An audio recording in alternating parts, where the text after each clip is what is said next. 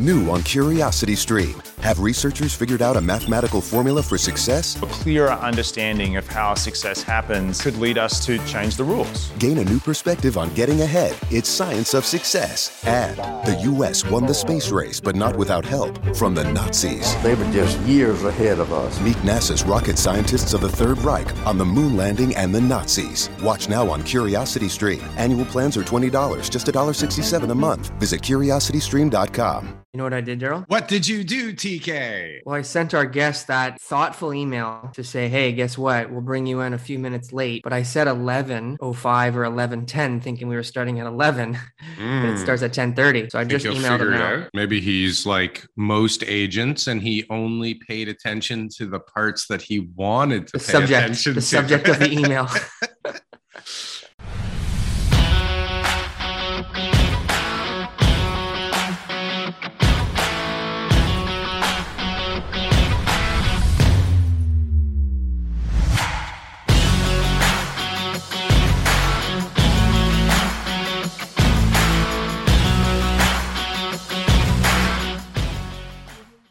Did you see the article in the uh, Toronto Star? You got like the editor in chief writing a, a, a, a piece saying like how shocked he was at how the real estate market is. Like he tried to buy a house himself and he's all shocked at how tough it is to buy a house in Toronto.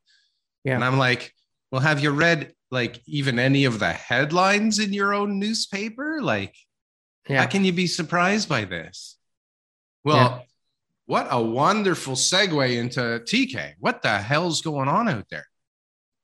Oh, I'm hoping and- that our guest, I'm hoping that our guest today has got it figured out, right? Because there is so much. Like I'm looking at, you know, the Vancouver market slipping. I'm hearing that, you know, things are starting to, to crack over in the Calgary markets. I know that the New Brunswick market is is not oh, as hot weird. as it once was. I thought I heard that Calgary was like booming right now it's booming, but there's still a lot more inventory coming up than it was a month ago, right? So then they're now starting to see like this little like, oh wow, you know, there's more houses for sale. It's not just the scarce, uh, you know, undersupply like they had before. Um, Quebec, Quebec is starting to, to show signs of uh, of a slowdown, big time, right? Some of the numbers there were coming back, like prices were coming down from January, and then, you know, good old Toronto, right? We know exactly what's going on there here in Toronto that I wanted to put up. I was going to wait, but while we're talking about it, the Tor- Toronto media dominates the scene. Our buddy here, Jordan Skrinko, put up some statistics from, I guess, the peak in February, which is what everybody's interested in, to, mm-hmm. I guess, a couple of days ago, or maybe it was yesterday in April. And prices are off. Prices are coming off. There's no dun, doubt dun, about dun. that. Oh my God it's it's it's gonna be just like 1990, bro. it's gonna be like the end of the world, man. And then I'm gonna swoop ah. in and I'm gonna steal all your houses, man. It's gonna be it's gonna be like everyone's gonna be just like giving away their houses for half the price that they were getting before. You're gonna oh have to, man, because there's gonna be carnage and blood in the streets, oh, and no. everything's coming to an end. We've been accused of being um pumpers. Pumpers. We're very we're very bullish and that we're pumping the real estate market. And I mean, obviously we have that power. We're extraordinarily Clearly. influential fellows. Clearly, I, I I know that people come here just to decide on what decision they're going to make. Do they go in 20,000 over asking or a 100,000 over asking? What what do Daryl and TK think? But but here's the thing. So I'm I'm a very sensitive guy. And when somebody says something like this, I have to go back and check the videos. We have we have actual recordings here to prove what we've been talking about. I don't I, I remember very specifically many times being like uh TK. I mm-hmm. feel scared, like I'm nervous about this market. Something's going on, right? Right? Yep. And the evidence and was not there. It no, but the evidence wasn't even there. I mean, we talked about Evergrande like six, seven months ago, mm-hmm. and I and I remember saying like, "Is this gonna be like like the Lehman Brothers moment? Like this is like this is this major is, stuff. This is the only thing I know point, for sure. Man. There's a, there's only one thing that I know for sure. Nothing lasts forever. That is 100% true.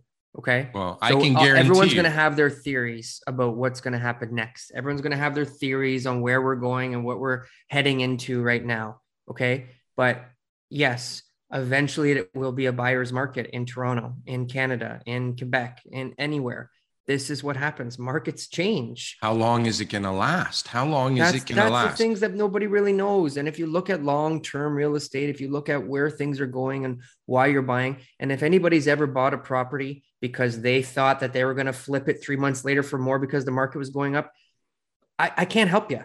Okay. I don't know why you did that. I don't know what book you read it in. I don't know where, because I've heard from all the experts and all the realtors who actually care about their clients. Nobody gives that advice. So why did you do it? Right? Nobody's so out there saying buy this thing and flip it in a few months for a couple hundred grand more. I, I see repu- evidence. A, rep, a, reputable, a reputable person. No, somebody how who actually understands. How can you have seventy thousand reputable realtors floating around. We don't. We don't. But we had Skrinko. Look, we had Skrinko on, who's a pre-con guy. When I asked him all the tough questions about how he's pitching this to people and what their expectations are, and he's very clear with them about what their expectations should be on the assignment, on closing, on all those type of things. I know how I talk to any investor. I, I definitely know how I talk to uh, end users. End users should be the easiest person ever to talk to do you plan on moving again in the next year or two? Because if you do, most likely over the last 25 years, you lose money because of all the taxes and fees. So, like, this is not an investment if you plan on moving one or two years from now. But if you're like five, ten years, so far over the last 100 years of data, you're going to be okay. right. So, like, that's the right advice. Right. But, anyways, let's pump well, the shit the, out of it, Daryl. Well, but I think the point is, is right? that I don't think we're pumpers. I think we're positive. We're definitely we definitely both have a vested interest in the market. Well, actually, do we both have a, a vested interest in the market going up? I mean, I, I work on both sides and I and I and I help people do both things. So yeah, sure. It's nice to have a stable market. I hated the market in January, February, and March. I hated it. What about it's the annoying. year before that? I hated 2017 the way it was. Those markets were actually, in comparison, more stable. Our guest should be on soon, by the way. Yeah, um, he's here. He's waiting. I'm just yeah, a couple more minutes. And and so like here. this week, this riffing. week I sold a this week I sold a property and it was yes. in Scarborough. And it was the yes. property that we talked about before. And it was yes, properties again. This is how inconsistent things are. I listed the property for a million dollars. We were going to list it at 1.1. We changed our strategy because places were out there sitting at a million. There was one place that was sitting at a million offers anytime.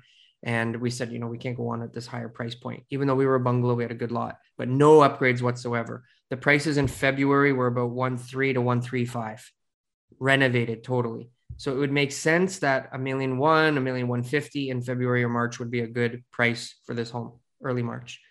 So what? Sellers- it, what? It makes sense that that would be a good price to start the bidding at, or to no, no, no, no. Value at. of the property with no upgrades. It went down that 50, much. 50 years, 50 years. $200,000? 1.1 to 1.150. Daryl, let me finish the story. Oh, you said it would have sold that, for 1.3. No, totally renovated. Oh, 200 grand sorry. in rentals. Okay. Yeah, it's okay. It's okay. Right, so when we listed the property for a million, six other properties came up. One guy undercut us at 950, 990, 999 renovated properties like six different properties all in this Kennedy and Lawrence northwest corner in this Dorset Park area that that it's not it's very like typical type of houses, right? There's very few models and you know it's one area.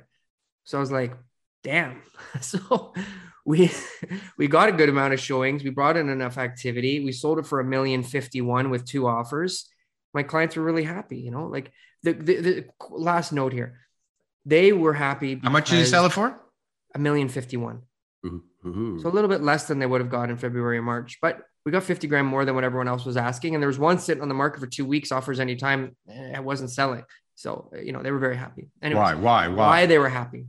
Then let's bring on our guest because they never looked up the value of their home for the last 50 years that they've lived in it. They just lived in it. And when it came time to sell, million fifty. The, what the fuck is this? Quick, Quick, Henry, they, take it, that, take it. They accepted the best offer they could, and they were so happy. The price they got, they were through the moon. The fact that they got the closing they want, it was astonishing. It was you just mean, like a happy moment for them in the Canadian real estate market. But you mean to tell me that everybody isn't just glued to every single real estate podcast and article on the, the planet? Un, the and- unhappiest people in the world, the unhappiest people in the market are the ones who follow the market too much. That's the ah. I've lived by ah. that for like 10 years, man. Everybody I know who's happy is are the ones this? not watching their neighbors' prices. They're Why the ones who buy and sell when they need to. Miserable TK. Miserable. I'm telling you. Here we go. Well, while we are waiting for our guests to come in, this is the perfect time to subscribe, like, make a comment. Tell us if you like our hair. There hey. he is. Welcome. Zen. guys, how's it going? How are you? Good. Welcome to the show. Thanks for doing this. Thanks for doing yeah, this. Thanks for having we, me on, guys. Appreciate yeah. it. Sorry we, we checked you out a while back. Morning. Yeah, we, we checked out. It's okay. Zen's on the ball. Uh, we checked out you a while back, uh, Zen, when we were first starting, right? And we were always kind of like, you know, that guy knows what he's doing, right? He's got really good thumbnails and you know a lot of views, and you've been doing it a long time. So you know, to me, uh, you're up there in the in the professional YouTuber real estate space. So uh, we're really happy to have you on. Yeah, I appreciate it, man. Appreciate the kind words. You guys are doing pretty well. I checked you guys out too. You guys Thanks. have come a long way. I'm glad you guys have come a long way. We've come a long way, baby. Look at us. Look at this. We got yeah. almost I, real backgrounds now. I, I, think you know the path though, right? Zen, I think you know like what it's like, right? Like you know you got to start somewhere and you build and you and you learn and you get better, right?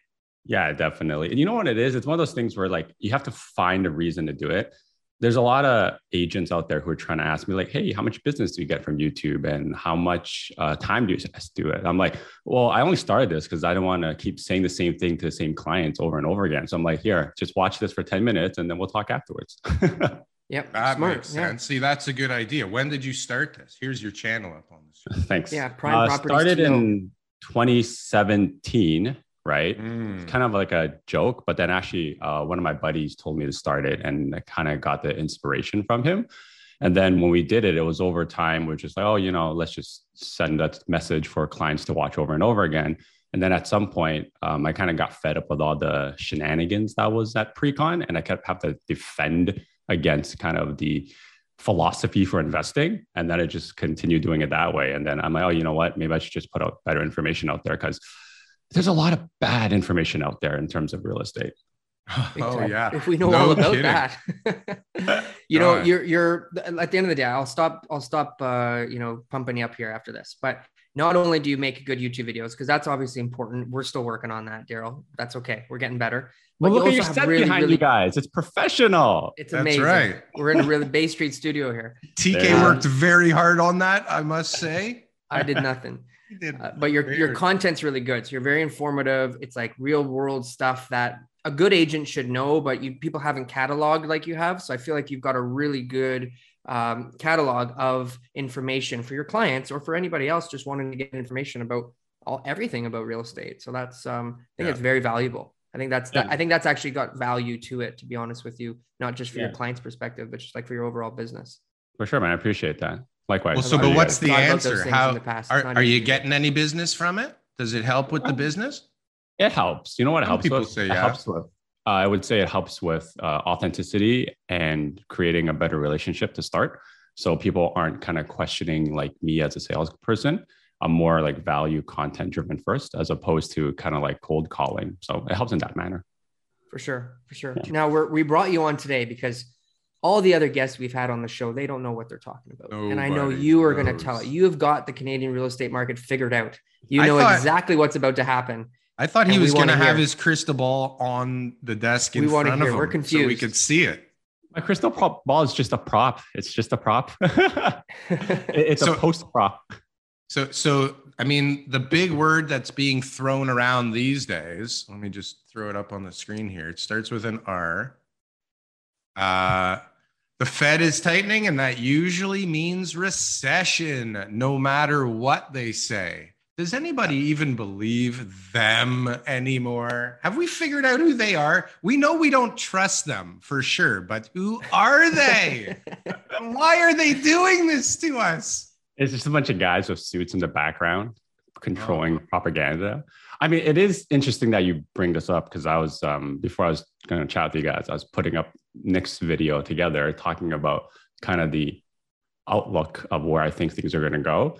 And then I saw that article. I was like, oh, here we go, recession. First Q1. I'm like, here we go. I don't know how they're going to increase rates as they're going up into it, right? So for anyone who's listening or watching, like a recession is basically two quarters of negative GDP growth.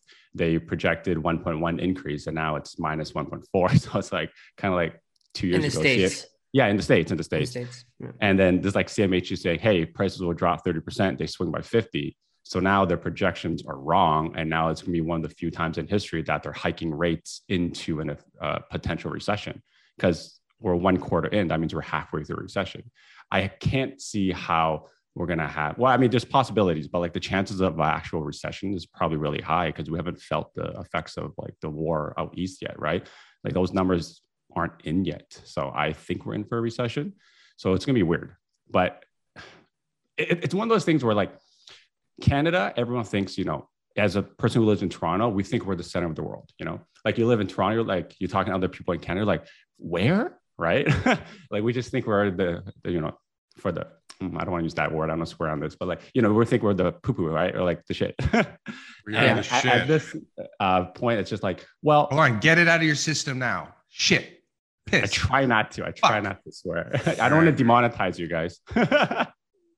We're not making that much. Yeah, we don't care. It's not yeah. a big loss. Yeah.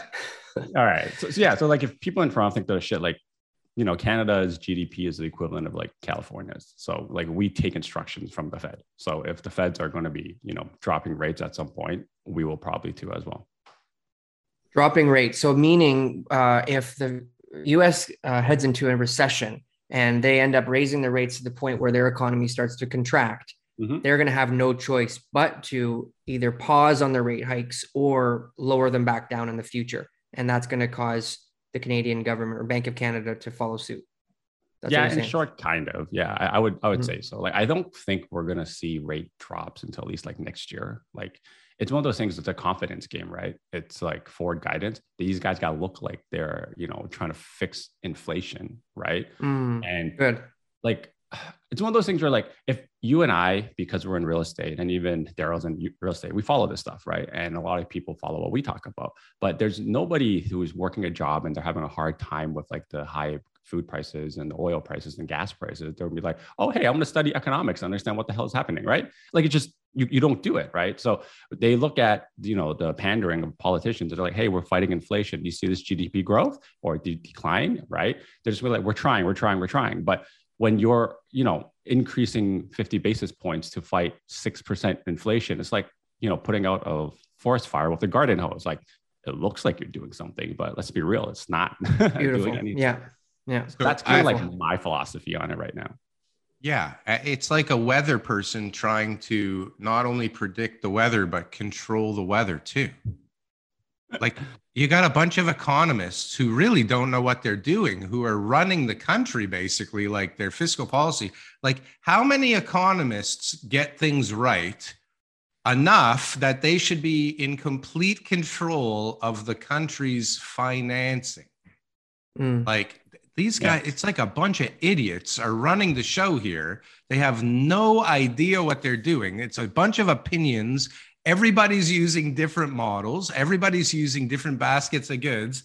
And most of the population is is like, okay, yeah, that's okay. I saw I saw this sign. This reminds me, I saw this picture on social media this week where it says, I think it was in like England, it was a football club, and they were saying like you know the the perfect player exists. He knows all the plays that the opponents are going to do. He knows all the moves. He knows when to shoot who to pass it to and all that kind of stuff but we can never convince him to put down his chips and his coke and come down from the stands to do it right?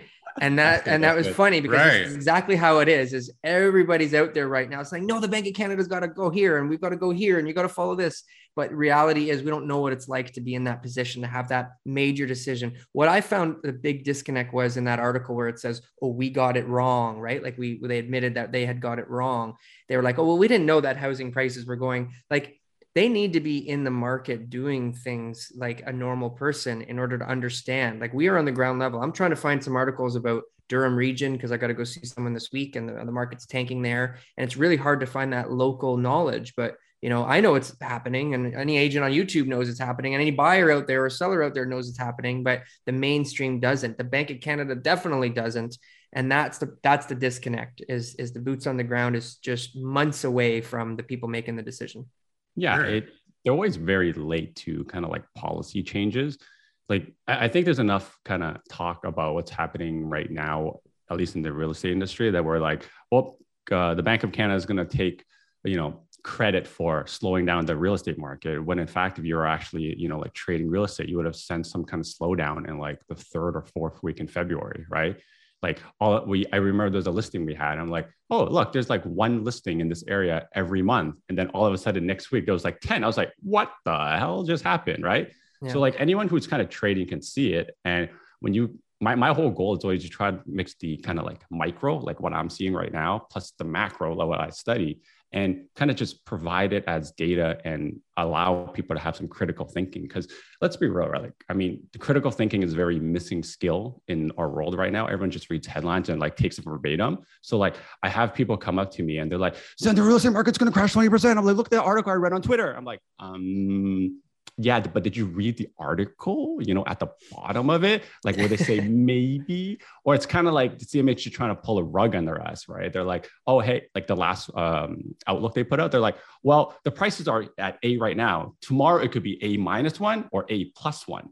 And then the next mm-hmm. year it could be A plus one or, or sorry, plus two or minus two. And I was like, what is the point of this then? Like, but then the headline says prices are going to fall 10%. I'm like, right? When so you said read the bottom, I thought you were going to say, you know, published by, you know, John Smith, recently graduated with a BA from Ryerson, sorry, Toronto Metropolitan University, uh, you know, last week. Right? No, but the, like, you know what? No That's so experience. funny that you say that. Here, check this out, because this is interesting. And, and, okay, so we have 63% of Canadian non-owners have given up on ever buying a home. Okay. Look, look at the guy who wrote the article. He's like 18 years old Okay. Now tell me, who's this guy talking to about this? Are they like, like, are they all just broke young people that he knows? Is it a real poll? Like, there's so much bias in the market right now. There's so many opinions. There's no regulation on any of this. How is, like, we as professionals, professionals in the real estate market, like there's a pulse, right? We feel what's going on day to day yeah. in Toronto, but like Canada as a whole, people in Saskatchewan and in Manitoba, they should be worried about these rate hikes and, and all of this stuff going on because there's two cities that need to be cooled in Canada, right? The, the whole country doesn't need these rate hikes. We're not in an economy that's going so crazy that they need to cool it from east to west. So, so when you attack like symptoms in just two parts of the entire country, like what is everybody else going to be dealing with? Yeah, and that's actually a really good question that it's very hard to explain to a lot of people. Like everyone thinks interest rates are mainly the driver of real estate, and when they all they care about is real estate, but they don't understand there's a lot of like corporate debt out there too, right? So when you raise interest rates, it affects the people who don't have assets the most, trying to get in. They get hurt the most. Kind of like um, you're a builder, right? So when rates go up, like your cost increases massively. And then when you also look at the way that, you know, you take your materials for a building, when our rates go up, then our cost actually goes up along with it too, right? So like everyone's too concerned about this whole like uh, symptom, but then they don't look at the underlying problem, which is just I mean, for lack of a better term, we have a bunch of idiots, you know, running the asylum right now. But if you really think about it, the problem is the money there's too much money that's being kind of fabricated to buy things, right? And I try to explain this to a lot of people like everyone who's trying to buy something like, do you know where the money comes from when you go get a mortgage? Like when I grew up, it was like, you know, like the Bugs Bunny show, you open the little vault at the back and there's like a bunch of cash and people think that's where money comes from when you get a mortgage. But it just gets created out of thin air, like bam, and it goes into the lawyer's account for the seller like money is just constantly created out of thin air through like fractional reserve lending, right? So it's one of those things where when you try to explain to people and kind of have them think critically, they're like, hmm, I understand it, but at the same time, I'm just trying to buy a house and you're talking way too much about the money problem and I don't understand why that prices are going up. So when you like peel back the onion layers, like you can get the answer, but no one's going to listen to kind of understand and try to give you the right answer because it's too complicated. and No one has enough time for it. The attention span is too short. It's too complicated, and you know what? Hear it. That's and the they don't want to hear it. No, but yeah. it's it's made confusing so people avoid hearing it because they don't know. If you if you peel back the layers, like what we're doing, there's nothing so complicated. If you eliminate all the legal mumbo jumbo from all this crap, it's very easy. It's like trading a cow for another cow or a cow for a bale of whatever. Like it's just another transaction. It's no trickier than buying a piece of gum. But they've made it so tricky so that I don't know, people have reasons for being, I guess. Like politicians don't recognize it. Well, That's I mean, how can they recognize it? They're the they problem. They They're don't the... understand it, so they can't regulate it, right? The banks are smart. Right? But they, they, even just think about this very simple way, like why it needs to be so complicated. Right? I, I agree with Daryl. Like, do we really need to call it quantitative easing? Like, what the hell is that if you don't understand what it is? Yeah. Like, could even if you understand like, what it is, like exactly yeah. right. So it, it's I think it's made to look that way for a reason, right? Like, like the smart yeah. people need to sound it's like accelerated bond buying. I've, yeah. I've, I've, I, people that would be better. Sound so smart now. That's what I was actually just saying to a couple people this week. Is like, why just tell me what you're trying to say? Like, why do you got to say all these words that make you? I don't understand. I'm not smart enough to understand you. Just tell me what you're saying. But people need to like really justify existence right now. Oh, I'm yeah, not kidding. Sure. They have I to mean, justify. So let's, let's, let's talk quickly, just quickly more about this recession before we go down this other road here. So, um, as defined, Zen two consecutive quarters of a uh, negative growth in the, in the GDP in a country's GDP.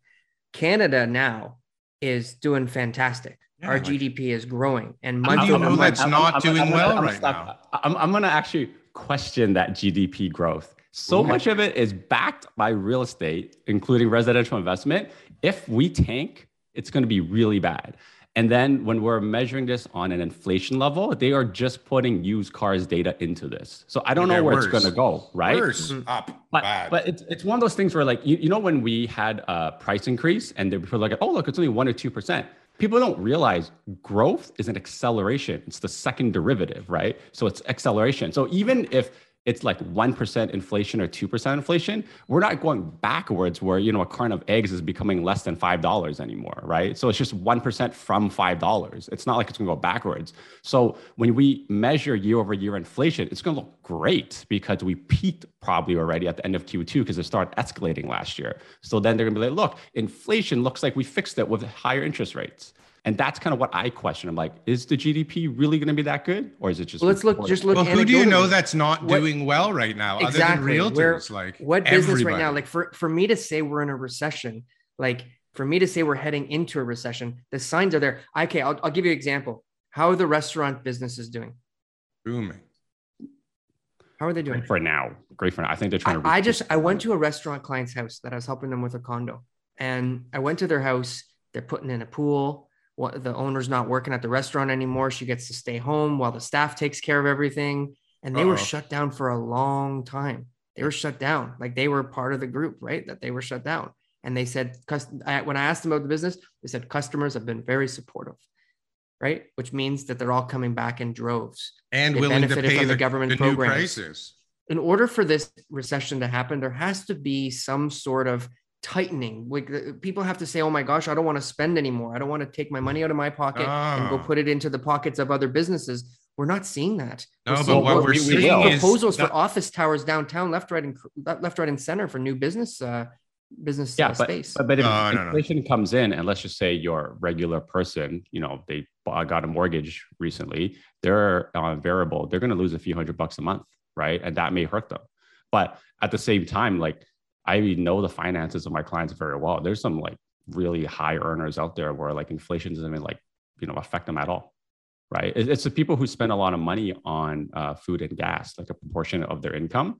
I think they get affected, but it's kind of that wealth gap that happened during the pandemic, right? It's the people with assets have seen like a giant windfall in terms of their net worth and the people who don't have assets are basically being turned into low income earners at this point because they don't have it Yes, I mean savings rates are still up. Again, I'm, I'm trying to use as much real life evidence because you're right. Those the data points are all highly unreliable. But people with um, those type of situations, gas costs and everything. I was talking to somebody last night too. You know, working from home has given people a huge amount of uh, expendable cash at the end of the month. Like they can afford the 30 or 40% increase in gas because they're not driving as much, or maybe one partner is and the other partner isn't. Right. Yeah, but you have to Food think about costs. how many people are working from home. Yeah, right. It's a like, small I, segment. I think, yeah, it's a small it's, segment. It's I think the real looming problem, the real looming problem right now, because people are spending money, people have money, there's enough jobs out there for anybody that wants one. It's when 25% of that GDP slows down, yeah. right? It's when this whole goddamn market slows down, which we're seeing. There's no doubt about it. Like we're seeing it. Mm-hmm as this big gigantic segment of the GDP starts to slow down, it starts to bring other segments that are not considered part of it down that exactly. are a derivative of it, right? So all these things that feed off the real estate market that are included in the rest of GDP start to slow as this gigantic boulder starts having a million people putting stops and and and things in front of it to slow it down. And that's when we're going to see the recession here. Right yeah, now, I, I agree yeah, like every business owner, I think. I mean, furniture market seems to be doing good. Uh, fancy garages, windows, like everybody I know, um, in retail or in in in in restaurants or in construction, cannot find enough people to keep up.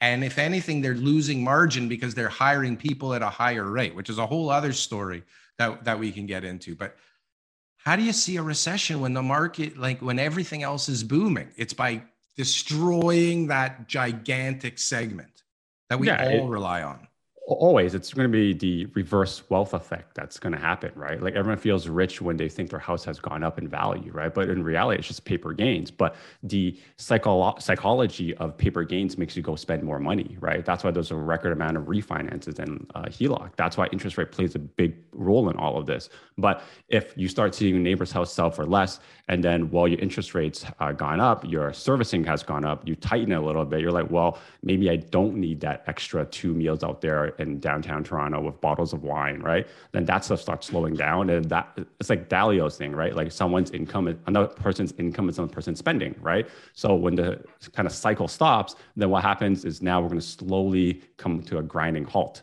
Then that's when I think it's going to take some time, right? But the policymakers will be like, oh crap, you know, we're coming into a recession. That's when they have to drop rates. And I actually think they're smarter than most people would give them credit for. Like I actually think they know this is coming, this everything bubble, and they're just like, well, I just got to jack up the rate so I can drop it back down when this everything bubble blows. Actually, I think I think the timing on the rate increases is is appropriate.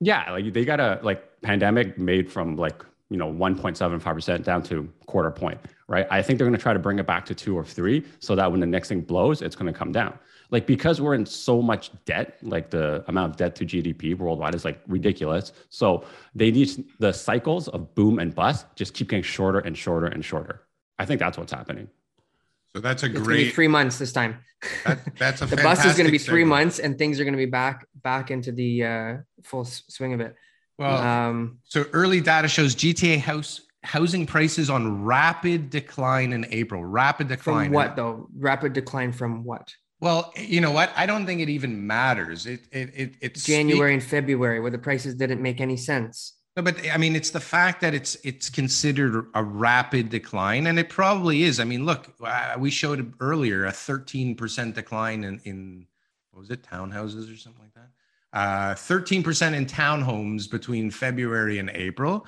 which is a significant decline. But I think it's more the speed in which things will decline and then improve again. So, for example, back in 2009, the market completely paused, right? And I've said it a bunch of times on the show. For those of us that had to sell during that time period, it was carnage, right? Oh, yeah. But for everybody else who was like, I don't even care to sell. I'm not, I don't even think about real estate every day. Like they didn't know anything happened because nine, ten months later, the prices were back and even, even past. So I think to speak to your point, like this is what the market market's more liquid. There's tons of people with cash on the sidelines. There's a billion pissed off people sitting on the sideline that couldn't buy during the frenzy of the last year, year and a half. So, so how long lived will the correction be? Do, do you guys want to know hear something actually kind of interesting from my side? Because yeah. i work with a lot of investors right? There's a lot more people calling me right now. They're like zen is it time to pull the trigger? I'm like not yet. Not right? yet. want to buy or sell? To buy. Investor. investor, investor. right? So i'm telling them like not yet. And here's kind of my philosophy. How do you know when yet is? Exactly and this is what i say i don't know yet. But when but not now like, for sure. Like when my spider senses tingle i'll let people know. Okay. Um, like one of my kind of thinking right now because I don't do that much kind of like residential buy up and sell, right? Like I would say 80% of my clients are investor based. Um, and the other what percent, 80? Yeah, like 80. So like 20% of my clients are like, we just want to work either buy the primary, right? Which is fine. But what I'm seeing is the detached segment, unless you have to sell, it's not really coming down too much, right? But it's the town and the semis. And my thought process is this if you as a person in say last four months owned a semi and detached you're like whoa i bought this for you know 600000 it's not worth 1.2 i can easily buy the detached over there i'll buy it and then i'll sell my town and then because everyone's like, oh, you got to buy first because in this market, you know, it's harder to buy than to sell. And when the market turns so quickly, you got the guys in the middle with the semis and the uh, towns. They bought something for like call it two mil, and now they think their town was worth one three, and now the market has turned. They're underappraising 100, and then their town is selling less than 100. So now they're out of water 200 grand, and those are the guys who have to sell. So you're going to take a major, major haircut because you understand the litigation and like people could sue you for damages after you deposit. Then they're like, oh crap, I got to take this crappy deal. That's why I think the towns and the semis are coming down much faster than the detaches. Because if you're in the detach, you're kind of in the final house already, right? Why would you need to sell unless you have to? Well, so I'll tell you a funny story. You want to hear? I, I should have started off the show with this. My father-in-law is in the situation right now. Oh, okay, oh, that sucks, man. He bought he he bought a condo five, I want to say six months ago, five months ago. And then he sold his house top of market, but he gave them a long closing. It still hasn't closed. And so what happens? Um, we uh, we'd like to renegotiate our contract. We're not so interested in buying the house anymore. They're firm. They've been firm for like two months, right? And so what's happening now? Well, my father in law has a bridge loan between the condo and the house, right? He bought a lot of inventory lately in the furniture business. So he's cash broke in the business. He didn't get enough of a bridge that he needed initially. And now they're talking about backing out of the deal. So, look, he's not a, a, a broke individual by any means, but at the moment, he's in a cash crunch. So, even if you're not broke and you need to sell, like you can run into these situations as a business owner and a real estate owner that you couldn't even have foreseen ever in your lifetime, right? So now it's like they want him to fix this and they want him to do this and they want him to drop the price and they want this and they want that. And he's like, you know, he could let them walk and rent the damn place, but he doesn't get like all that money he needs out of the out of the one place. Yeah. What a horrible situation to be in. And look, he's older. He'll navigate through this no problem. What about those younger kids or younger people in their 20s that think they hit the jackpot on their townhouse in the last couple of years that you're talking about? They're fucked. Or their parents are fucked because now the parents have to come up with another probably another 200 grand on top of the help they were giving already and a bigger cosign, right? Yeah, and, and I warned a lot of people about this when I was working, but you just got to watch out because I saw this stuff happen in 2017, especially like um, a lot of people come to me because like you know when you have a, like a little bit of presence, people want some confirmation bias from you that they made a right decision, right? It's never like, hey Zen, we want to use you for your services, but like, hey, I bought this was a good idea, and I, I try to be nice. I'm like, I don't think it was a good idea to buy any of this stuff because if you don't kind of analyze your own situation and you don't mitigate your risk, it's gonna suck, especially if you're kind of like all in on one thing, right? So where every dollar is going to affect you, and you don't have ability to cap the downside, and you can't ride this out for a long time, you're screwed. And there's a lot of these stories that I think are going to come out like that happened in 2017, and then there's going to be like a pity story, like do you remember Mattamy when they're selling the Whitby homes and everyone banded together saying that they're like, oh, we can't afford all of this anymore. We're all the price dropped on the next it's phase. 2017. Right? Yeah. yeah. Yeah. Yeah. The yeah. next yeah. phase came out cheaper and everybody that bought previous went bananas. And Mattamy and Mattamy said Yeah, Here's your well, closing uh, date. Yeah, and I'll gladly resell your unit.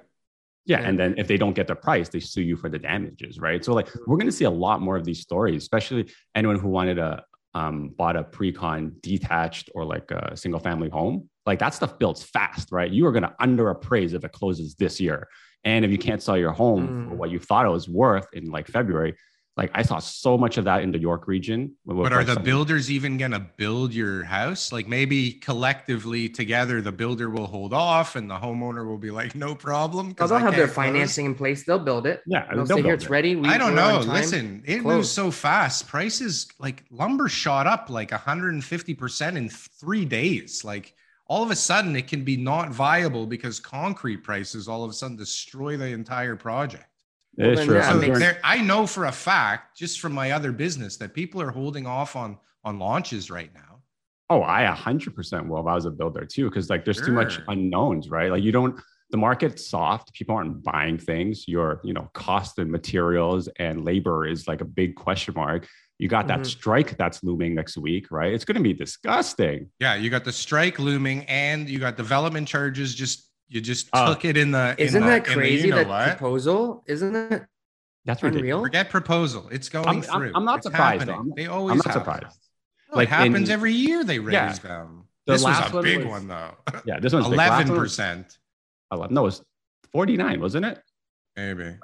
Yeah, I think it was 40. I have 11 like, in my head. I don't know why. It's a big jump. It's a, it's big, a jump. big, jump. Even 11 is crazy. Detach are going from like 85 to 140 or something like that. That's a Insanity. that's a big jump. Well, I'm not surprised because like I, I saw this in 2018. Like we used to do a lot of pre-cons because the number makes sense. But then like overnight, I remember one project going from like a thousand dollars a foot in entertainment district to 20, uh, 1200 because they jacked the development charges by 38. And I just feel yeah. bad for all the people who don't have capped development charges. I'm like, oh boy, you guys are. I don't. Yeah. I don't even remember this cap development charge baloney being in the contracts a few years ago. Like there was no talk about that. And all of a sudden it's like, we're going to do you a favor. We're going to cap them at this. It's all recovery. You had to ask for them. For it. They would, yeah. they paid for it before. I, this is like in the last, I don't know, five, six, seven years, all of a sudden they're being nice guys. As the price, as the parking goes from like 10 grand to 25 grand, we'll cap your, your development charges that you have to pay on closing. What does this even so, mean? Nobody even knows what it means, half the people. But you know what? Like a lot of people poo poo on the builders, right? But I look, I've seen the performance from some of my friends and clients, and I'm just like, the margins are not that great. No, They're and really if that's not. the one you're for, seeing for a builder, but if that's the one that you're seeing, it's not the internal one. Imagine what the real performa looks like. It's really bad. Like I feel bad for some of these builders, and I understand why like they wouldn't want to build like unless you've held a piece of land in Toronto for like a decade, like the cost of acquisition and the build is just ridiculous. You can't. You don't like, get financing. You like that's yeah. that really what it boils down to is can we get the lenders to back this project, and the lenders are looking for a certain profit margin, right? Yeah. Who was exactly. the guest that we had on Daryl that was telling us about the built-in profit margin? anyways, doesn't matter who it was. Like seven. But it was about a, it was about a thirty percent profit margin for the lenders to actually even sign 20. off on it. Yeah, twenty. Right, because they know it could drop down to ten real quick, right? If yeah. the market changes, right? Now let, us just talk about because this is a hot topic. We're getting you know the commenters you know in their uh, basement uh, of their of their parents' house telling us that the market's going down. I'm in the Toronto housing bubble Facebook group or something like that. I joined it about a month ago because I wanted to see, and at the time there was one post a day, and now there's 30 from all the geniuses. So I need to know what does it look like, then when a market because right now we're in a correction, absolutely, but a crash. What has to happen for a crash? What does that look like in Canada? variable rates and fixed rates go past 4%. And then we break the con- uh, stress tests and we make the stress test way higher. So no one can even afford what they afforded like six months ago. Okay. What is so? Hold on, solely. but what's a crash? Forget about that. Well, how, well, how why wouldn't people just hold on to their houses then? If no, if, no, but if, but here here's what I think is going to happen. Like if rates get up that high, right? And like the five year uh, fix is already there, right? Like you're um, being stress tested higher at than the posted rate of five and a quarter. So when variable gets there, then no one's going to be able to afford the whole five times your gross income anymore. It's going to be like four and a half or something, right? Then people can buy. Yeah, you know, there's banks that circumvent whatever, Isn't it right? Three but like that's times when I No, when I was younger, it was now. three times. Okay, yeah. No, no, it's your gross five. income. No, Okay, it, it was eight before the stress test. But but like once that kind of gets there and people freeze, it's gonna kind of cause a crash, which is like prices drop more than 20%. But I think than that may be a- okay. yeah. I think that's gonna be where the trigger is for you know the policymakers to come in and be like, oh, oh, it's time to drop the rates. You think that Drop they're the going to rates be again once they see the, the market's not doing as well.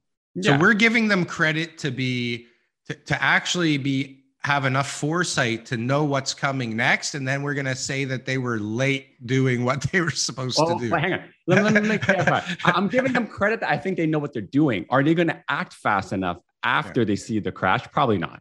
No. So, like, I I think think be if little we put forty percent more of the money supply into the markets, that it will cause a problem or anything at all. This, but this is common. I've heard this. A lot of people are saying this that rates A are going up right now, and they're going to come right back down. Not maybe to zero again, but you know, close to one percent or something like that, a reasonable amount in order to stimulate uh, the economy when when things change.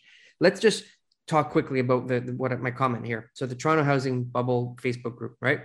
Mm. Everybody's cheering for the doom and gloom. What happens when the market does that? So first of all, yes, Zen, you're right. Interest rates would have to be getting to a point that people can no longer afford the homes that at the prices that we've seen in the past few years.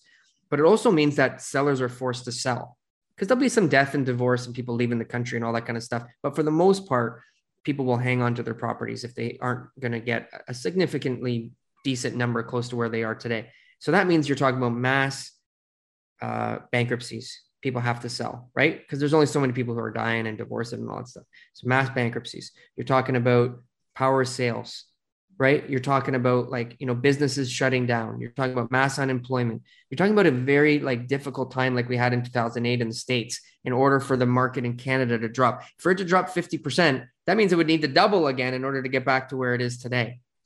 I- I That's don't think- happening. There's don't no think- there's no Well, charts out there as that's information out happening, there that shows that we're in a we're in a bad enough position for that to happen in Canada at all.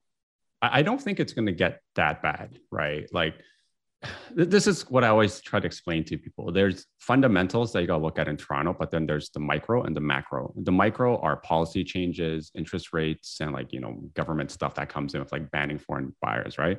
That stuff is all short term. Right. But the long term horizon is we have a ridiculous amount of immigration. People actually want to move to Toronto. Right. And people want to live here. Not mean Toronto, let's just say Canada.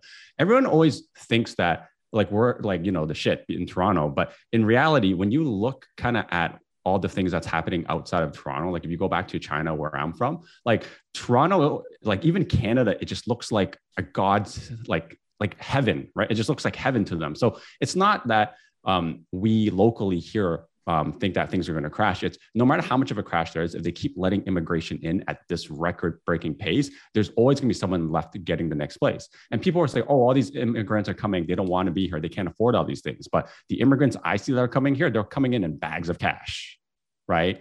Like I'm not even talking money. Louis. I'm Vuitton just, I'm, I'm- yeah. bags of cash. sorry, sorry, Bitcoin, Bitcoin, Bitcoin. Bitcoin. But like they're, they're coming in Ah. with money to buy these things, right? So it's not that um the uh like the short-term things are going to cause like um like volatility. You should have to expect that. But the long term in like the five ten year when you have good job prospects immigration and you really don't have that much land realistically in toronto because of the green belt and the lake it is kind of like a safe haven for real estate prices right? If you can ride up the short-term volatility you're fine right? Like we had a house in 2017 in york region right you know, it came down a ton of money, right? And they were like, okay, whatever, we don't care. The tenants are paying for it. And then now I look back and like, I bought it. I'm like, oh, what did I regret buying it? No, because it, I look like a genius for holding it from 2017 to 2018. But at the time when I bought it, I was like, oh my God, I'm going to lose my shirt, right? And that's what I try to explain to people. Like, just don't focus so much with real estate like short term, like trying to flip stocks or something. Like you really need to have a long term horizon, like five, 10 year plus. And if you don't plan for the five, 10 year plus and you only at the short term, yeah, you're going to get burned. That's it. So- it comes that. So, so with everything that the three of us see, and there, we're not alone, and everything that we've discussed so far today, why is the market slowing down? Like it, it, I have a theory. Slowing down from what? No, but it's listen. There's not anybody talking about it not slowing down. There's people well, that are hanging strong sellers market right now. you can still sell your home. It's a good there's market. No, it just there's no doubt about that. There's no yeah. doubt about that. But the overall feeling in the market right now is that it's slowing and that there's something happening and we're heading downwards, right?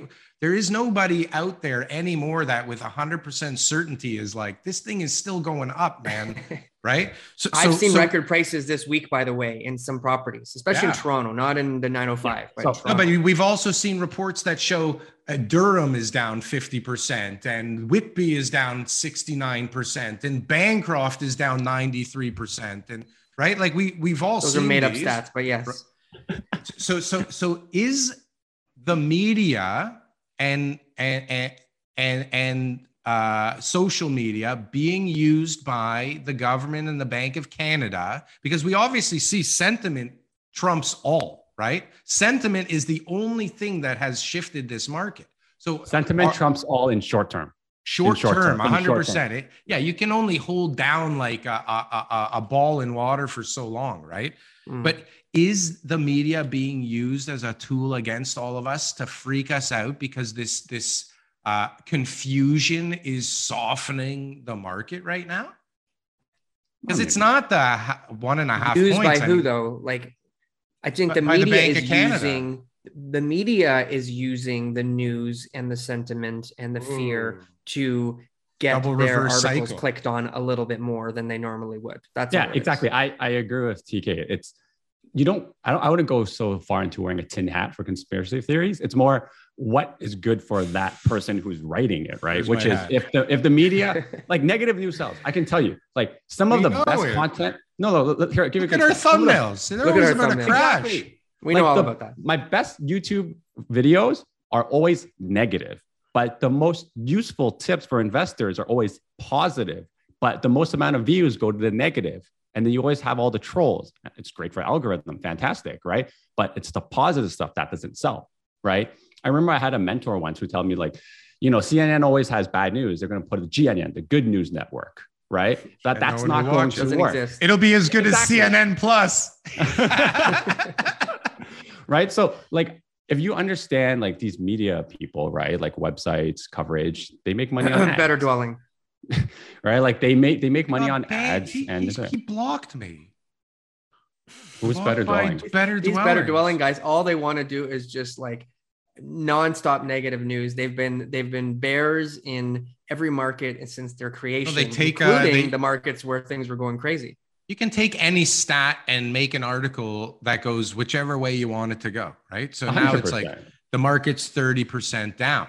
And then you read that it's like the sales are down 30%. That's a giant difference.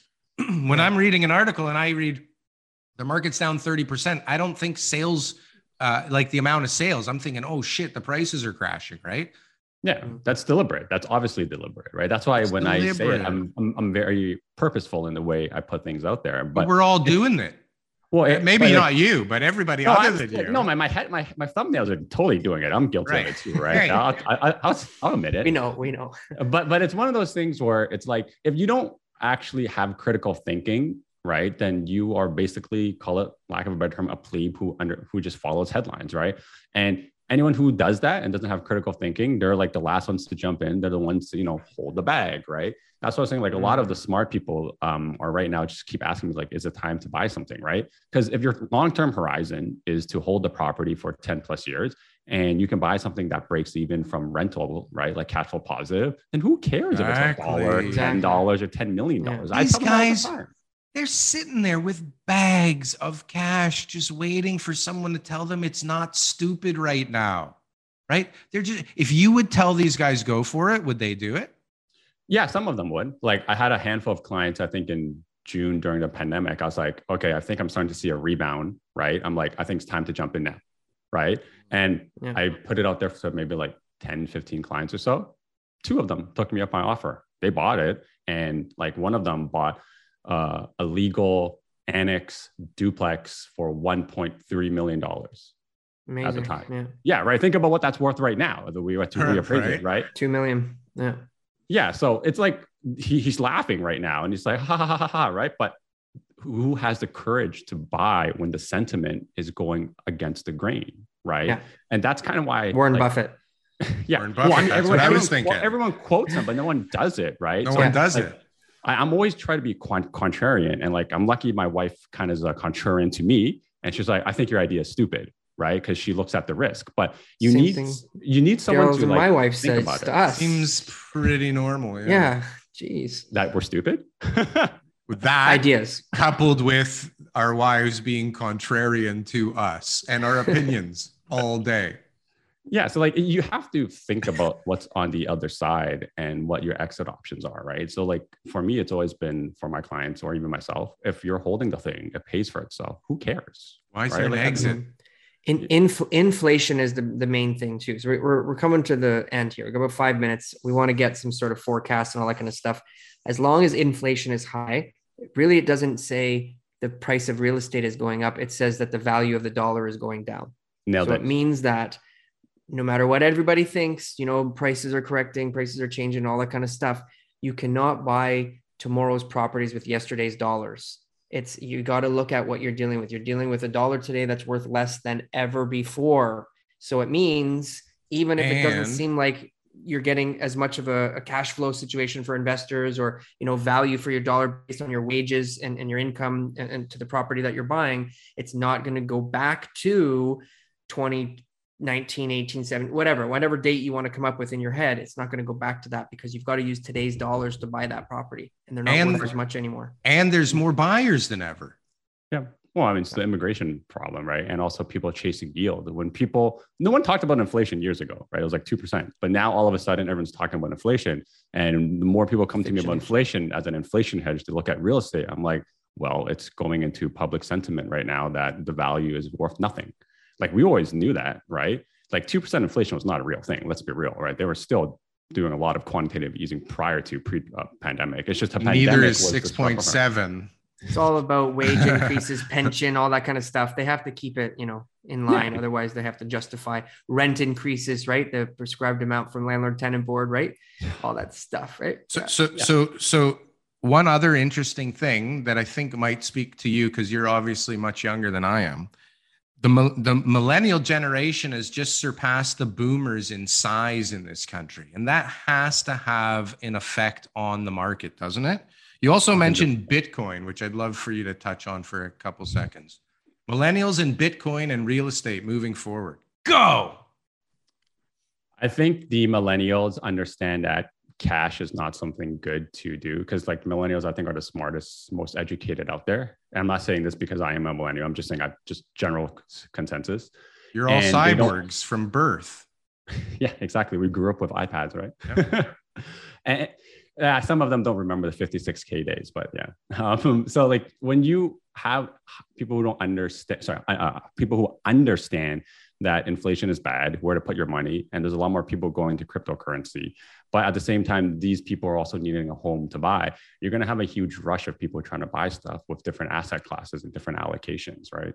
So I think in the next maybe five, ten years, when kind of like the boomers are, you know, going and the millennials are buying, there's going to be a giant wealth transfer. And where that wealth gets transferred to is probably going to be outside of bonds. It's going to be either to hard assets like real estate, or it's going to go into digital currencies. I think that's where it's going to go.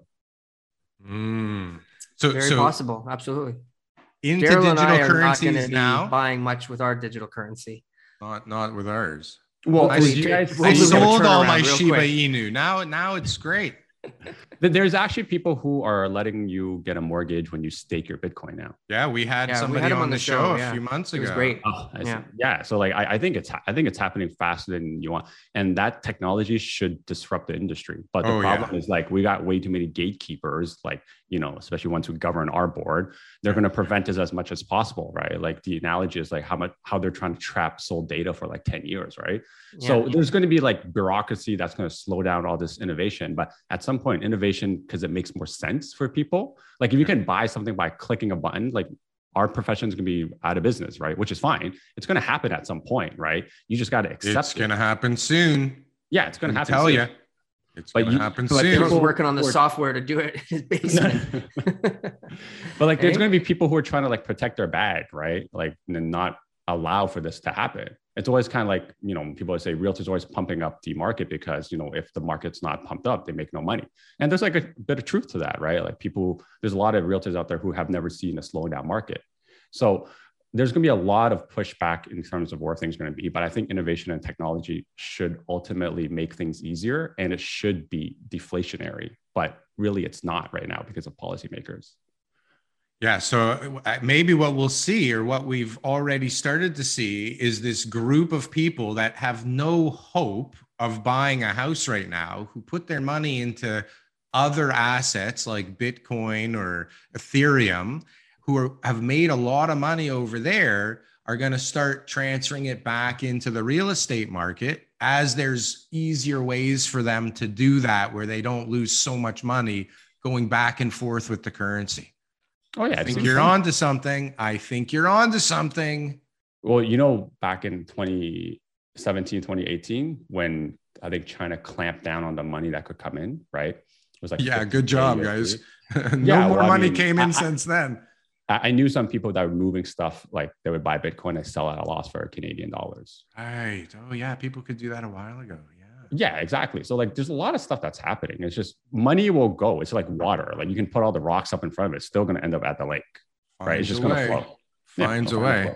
Well, that was a great conversation. Thank you Absolutely. so much. Yeah, Zen, we definitely want to have awesome. you back on in the future if, if you agree and that's okay with you. Um, yeah, for sure. I, I know that it, our viewers and listeners are going to be really happy to hear this podcast. A lot of really good content a lot of uh, you know points that are all you know relevant. These are the hot topics of conversation. They're a little controversial, but at the end of the day, you know nobody knows exactly what's going to happen, right? And everyone's got their theories. Everyone wants to be right, but critical thinking. I think this this is going to be the the the the topic au jour with with our podcast today is critical thinking. If you're going to make a decision, if you're going to buy, if you're going to sell, know the facts. You know, watch Zen's channel. Like he's got so much information on there. You can really get educated. Look at so that hair. You know, you're not just trusting your realtor to make or your neighbor to make the decisions for you. You know, you're getting actual advice. You're actually learning the stuff. And uh, Prime Properties TO, uh, the website. Um, he's got a brokerage. Uh, your brokerage is your Remax brokerage. Yeah. Um, uh, there, I hate watching myself on that. It's so cringeworthy when you watch your old stuff, or like we'll just let's keep it on for another few minutes then. uh, but definitely your YouTube channel, Prime Properties TO. It's awesome. And awesome. If, guys, if, people haven't, if our subscribers haven't subscribed to you, uh, go ahead and do that right now. And of course, if someone hasn't hit the bell on our channel, hit that bell right now because we appreciate everybody. And throw those comments up. We love the comments, good or bad. You know, it's all yeah. good for the algorithm. Throw them up. Like can, can, I, can I leave just one last note for everybody? Yes, like in in the world we're in right now, you have to put your ego aside. And if you're wrong, you can be wrong. And the problem with all of this is when you have new data that comes in, you have to be able to change your input. You mm-hmm. can't just keep sticking to something, right? So, like, you have all these economists saying a bear crash, crash, crash, crash. Like, a broken clock is right twice a day right? So you have to actually like take new input and apply it to kind of your theory and then your output changes. Like who knew, you know, there was gonna be a war in Ukraine? Like no one saw that coming.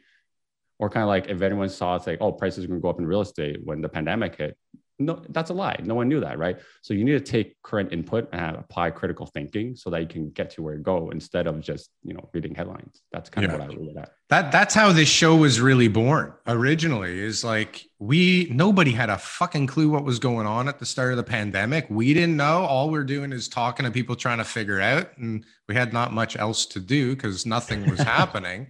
So we started this thing. What a wonderful conversation. Tons of insight. Thank you so much. Appreciate your time. It was great meeting you. Mr. Yeah, Always Absolutely, a pleasure, yeah. sir. We'll, yeah, we'll, we'll get you back on soon. Thanks, Sam. Absolutely. Enjoy Thank your Sunday. so much. Take care, guys. See ya. Adios.